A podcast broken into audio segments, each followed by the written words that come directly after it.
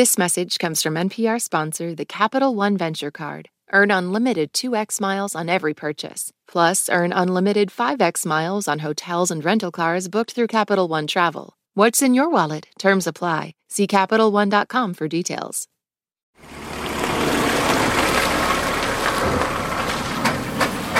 Hey Robin, check it out. Bob, what are you what are you doing in that trailer truck? I've just come from the All Songs Considered warehouse, you know, where we keep all the albums and all the songs we've played over the years.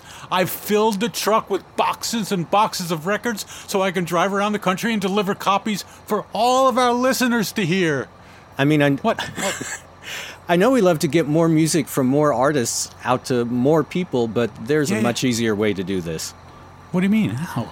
Look, we have the All Songs Considered podcast, yeah? If listeners just support the podcast, they can help ensure they'll keep hearing new musical discoveries by artists from all over the world. All they have to do is make a donation to the public radio station of their choice.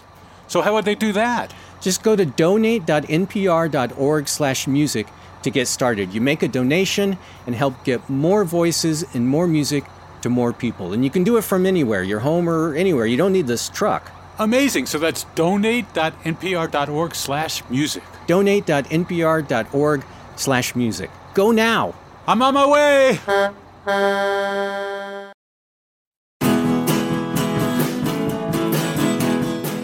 In a very short amount of time, Spotify Wrapped has become an annual end of year event and a viral sensation. Basically, the streaming service tells you what songs you've listened to most often over the course of the year, but it's more than an opportunity to examine your own personal listening habits. Increasingly, it's something you share with others on social media, as if what you listen to somehow defines who you are. And as Spotify Wrapped has become a whole thing, questions have arisen about the algorithm behind it and how it works to point us to other music, creating a kind of perpetual feedback loop. I'm Aisha Harris. And I'm Glenn Weldon, and today we're talking about Spotify Wrapped on Pop Culture Happy Hour from NPR. Drake and Kendrick Lamar have been lobbing some serious accusations at each other. You've probably heard the diss tracks and wondered what's just a low blow and what's actually criminal. I'm Brittany Luce, host of It's Been a Minute from NPR, and I'm getting into what's art and what's worthy of criminal investigation, and who those accusations hurt the most. On It's Been a Minute from NPR.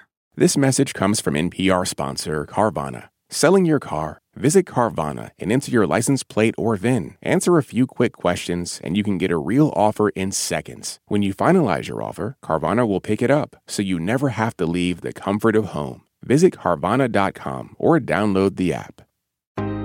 On the Code Switch podcast, conversations about race don't start and stop with the news cycle.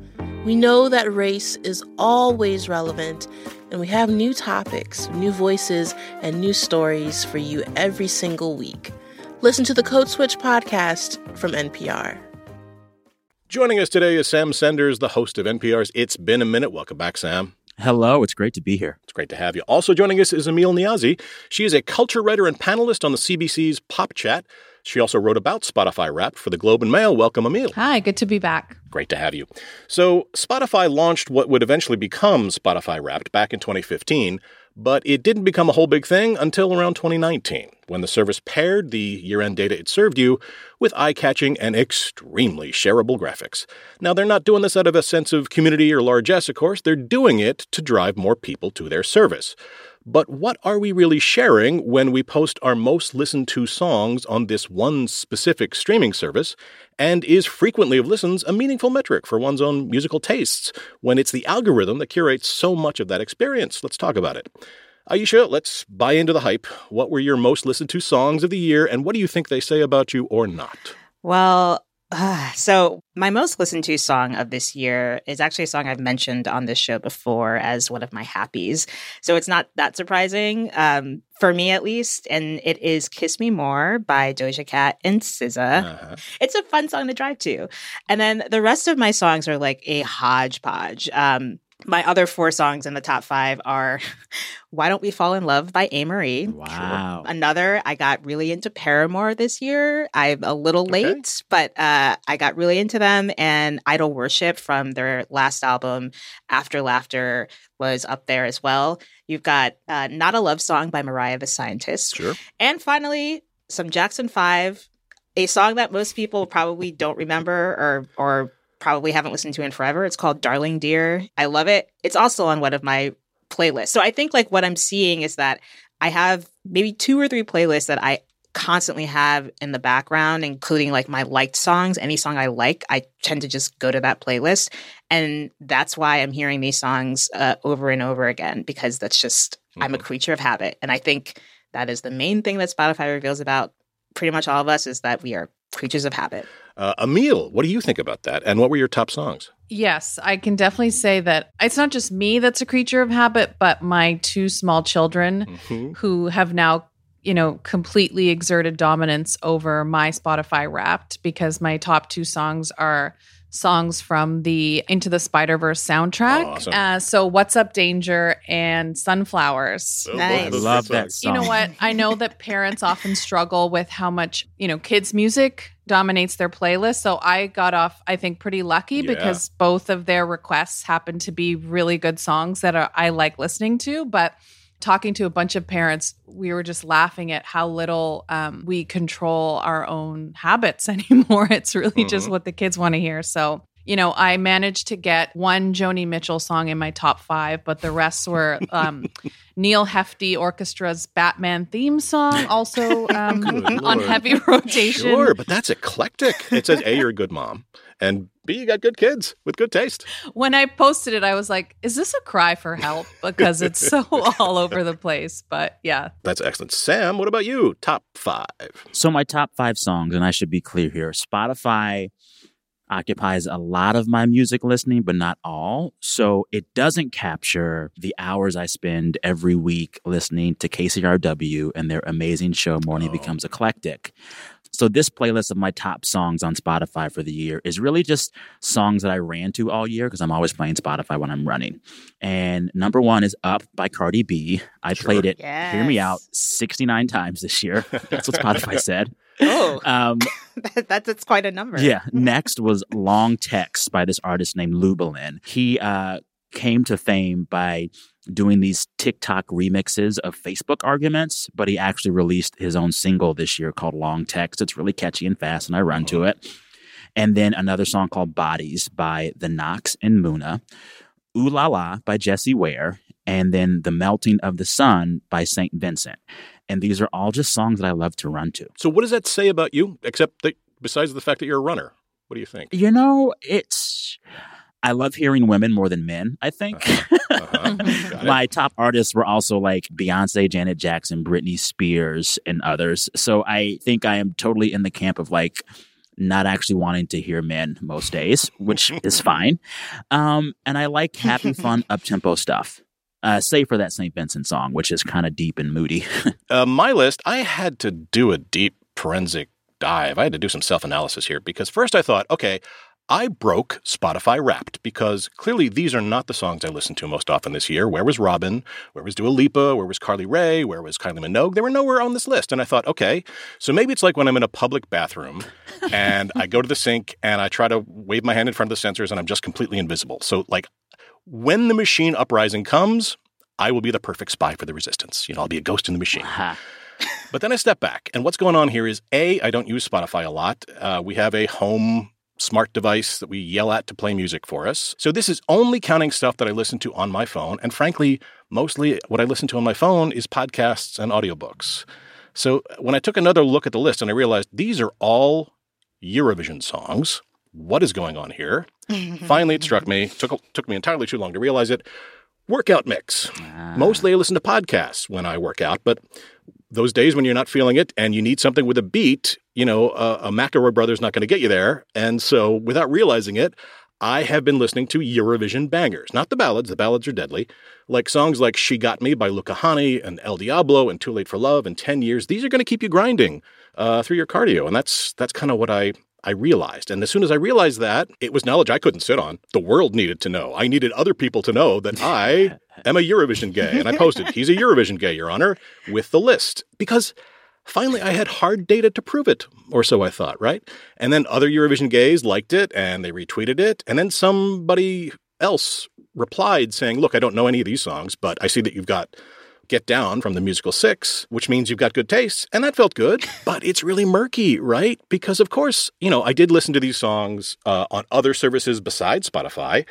So they don't reflect who I am as a person, but could they be said to reflect, deep breath, my brand on social? If I had to identify that, I'd say it's this queer dad joke, self deprecating, but not too self deprecating critic slash enthusiast slash dork.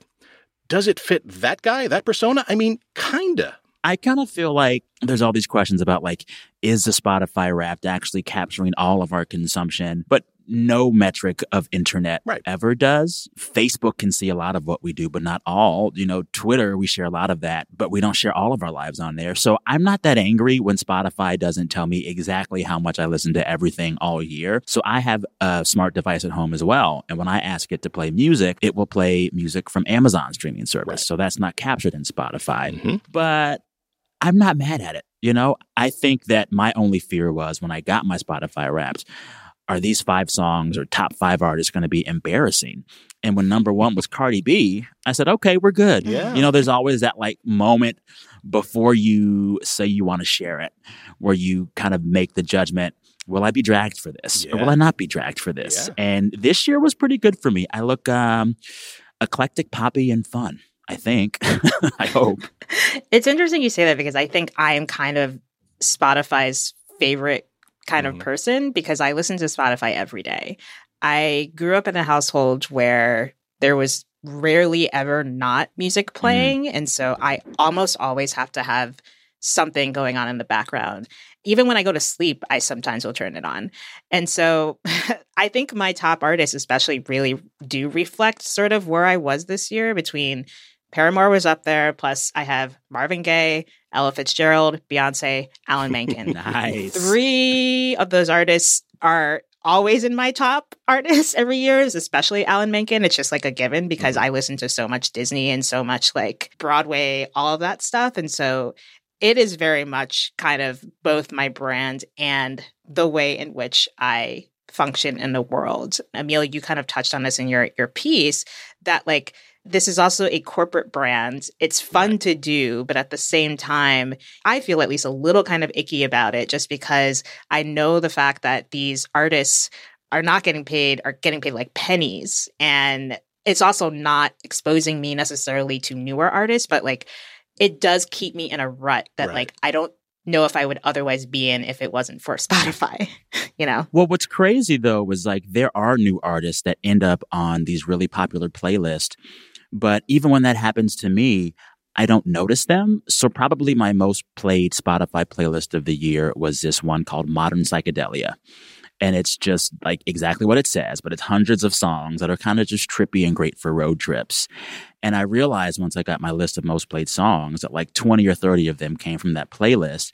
And I could sing the songs word for word, but I didn't know those artists' names mm-hmm. until I saw it in this year in playlist. And I was talking to my friends over at Switched on Pop, this podcast all about pop music. Mm-hmm. And they said for new artists that are coming into that kind of landscape, it's incredibly hard to make money.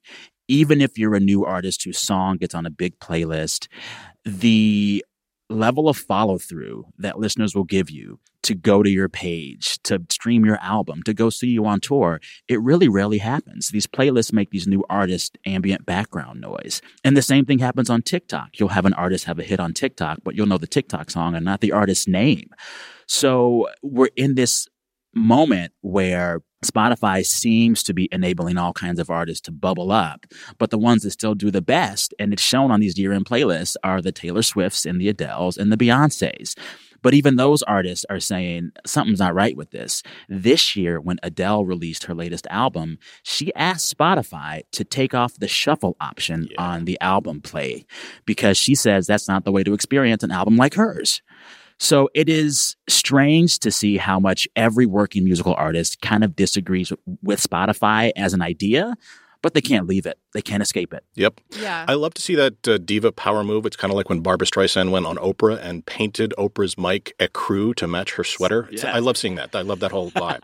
but Amil, I want to bring you in here because this is kind of what you're talking about in your piece for the for the Globe and Mail. And if I could annoy you by reading your kicker back to you, may I? yes. uh, Yeah. Please. You kind of really summed up what we're talking about here. You say, so when you eagerly share your year in review across all your social feeds, consider what figures prominently in your own listening habits and how these habits have been shaped. Because increasingly, what rap says about us, beyond how many times we've streamed Tracy Chapman's Fast Car this year, is that our experience with music is completely defined by one service. And that service relies on blockbuster artists to fuel streams and subscriptions. It may be good for Spotify, but is it good for music? Now, you didn't answer that question, so I'm going to make you answer it now.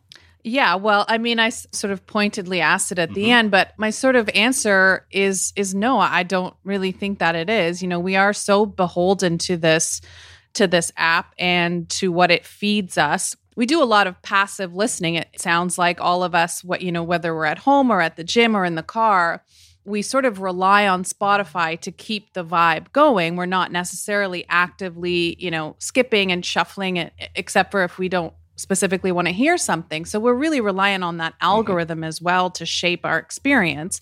And then the things that we listen to passively and like it keeps feeding us and and it's not necessarily giving us those sort of weird quirky avant-garde artists.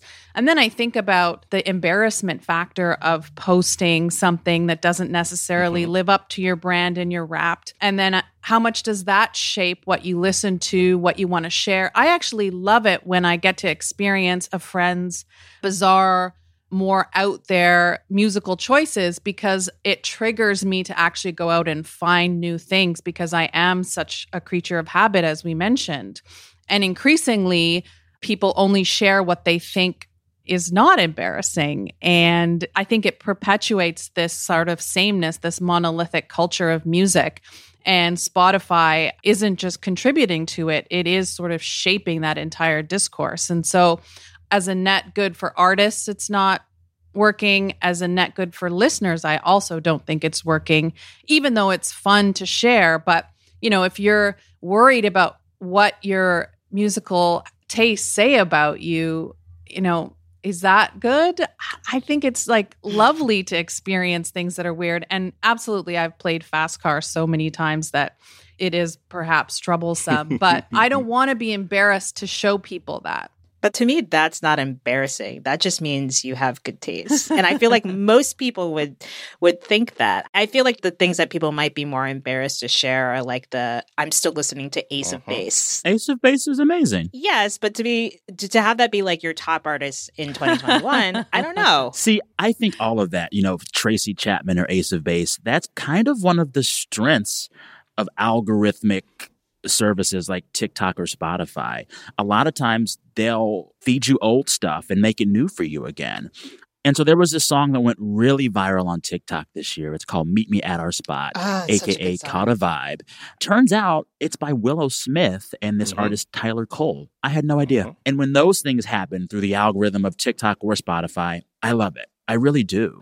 I think it's a, a great point, Sam, and really interesting how much TikTok is coming in kind of like out of left field to compete with Spotify in a way, but ultimately you hear the song on TikTok, you seek it out on Spotify. So it becomes again this this kind of loop. Mm-hmm. You know what I'm most intrigued by with everyone sharing their Spotify Wrapped and sharing data, right, publicly and with this company, no one seems to have a problem with it. You know, Spotify in some regards is just as intrusive as Facebook or Google, and yet we have no problems with that company and no problem sharing everything with them and talking about it.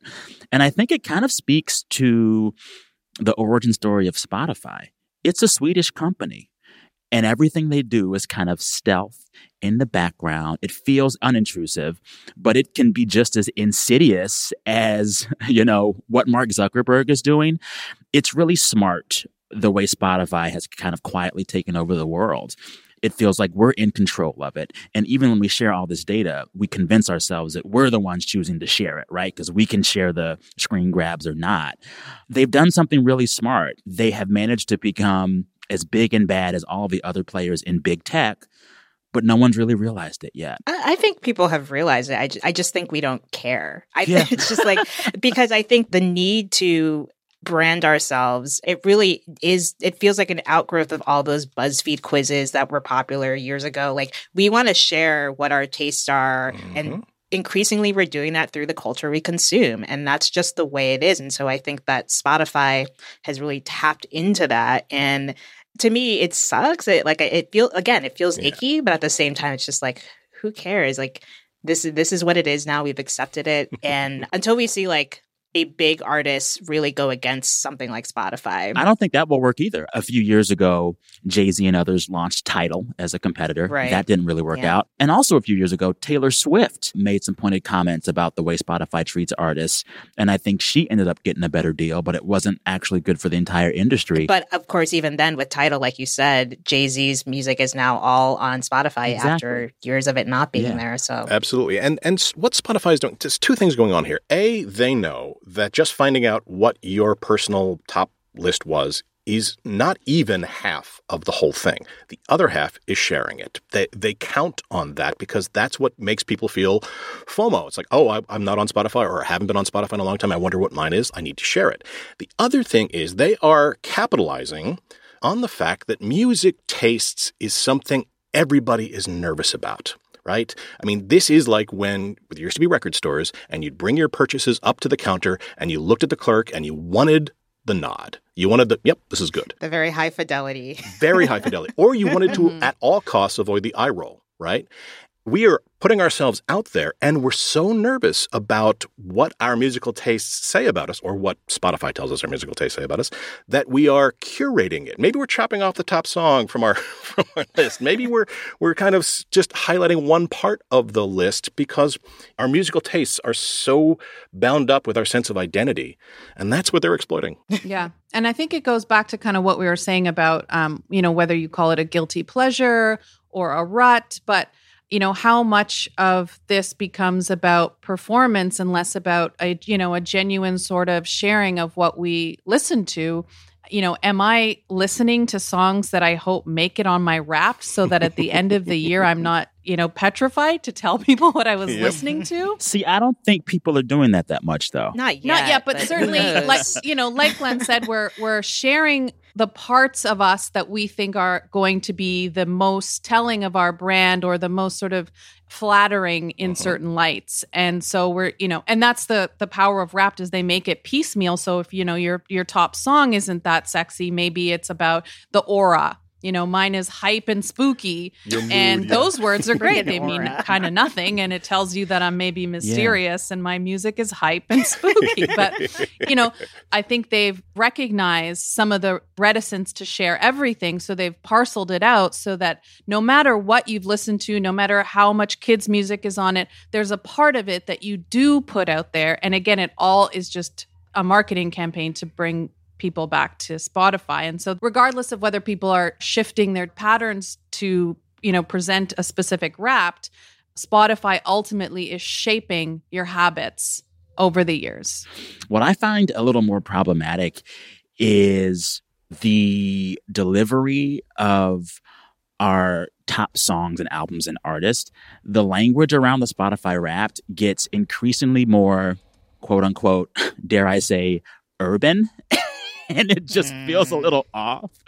Uh, my friend Astead Wesley, who covers politics uh, for the New York Times, he tweeted earlier this month, quote, Spotify Wrapped says, Vibe check. You understood the assignment and kept it on fleek with this podcast that lived rent free in your head, just like an NFT.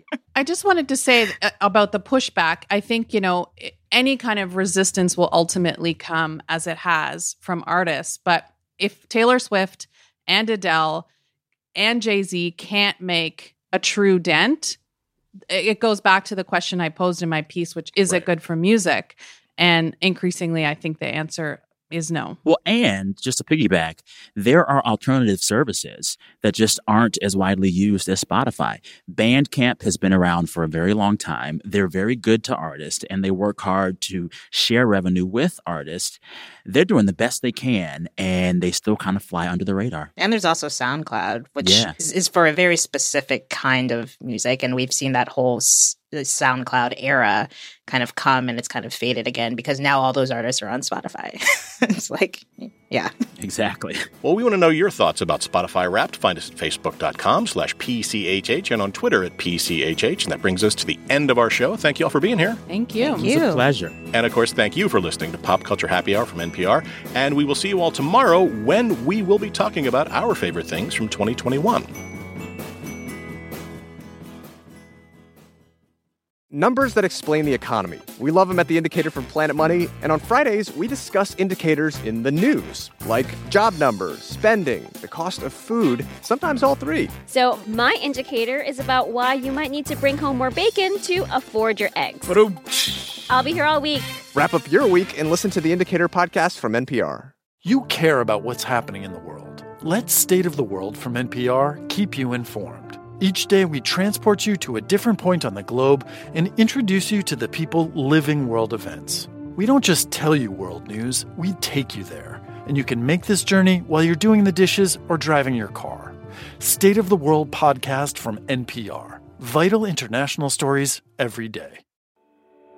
It's Been a Minute is a culture show you don't want to miss. Every week, we help you see the culture angle behind the headlines, the forces behind the trends, and the thinkers behind the next big thing. Tune in for the sharp cultural analysis and captivating interviews. Listen now to the It's Been a Minute podcast from NPR.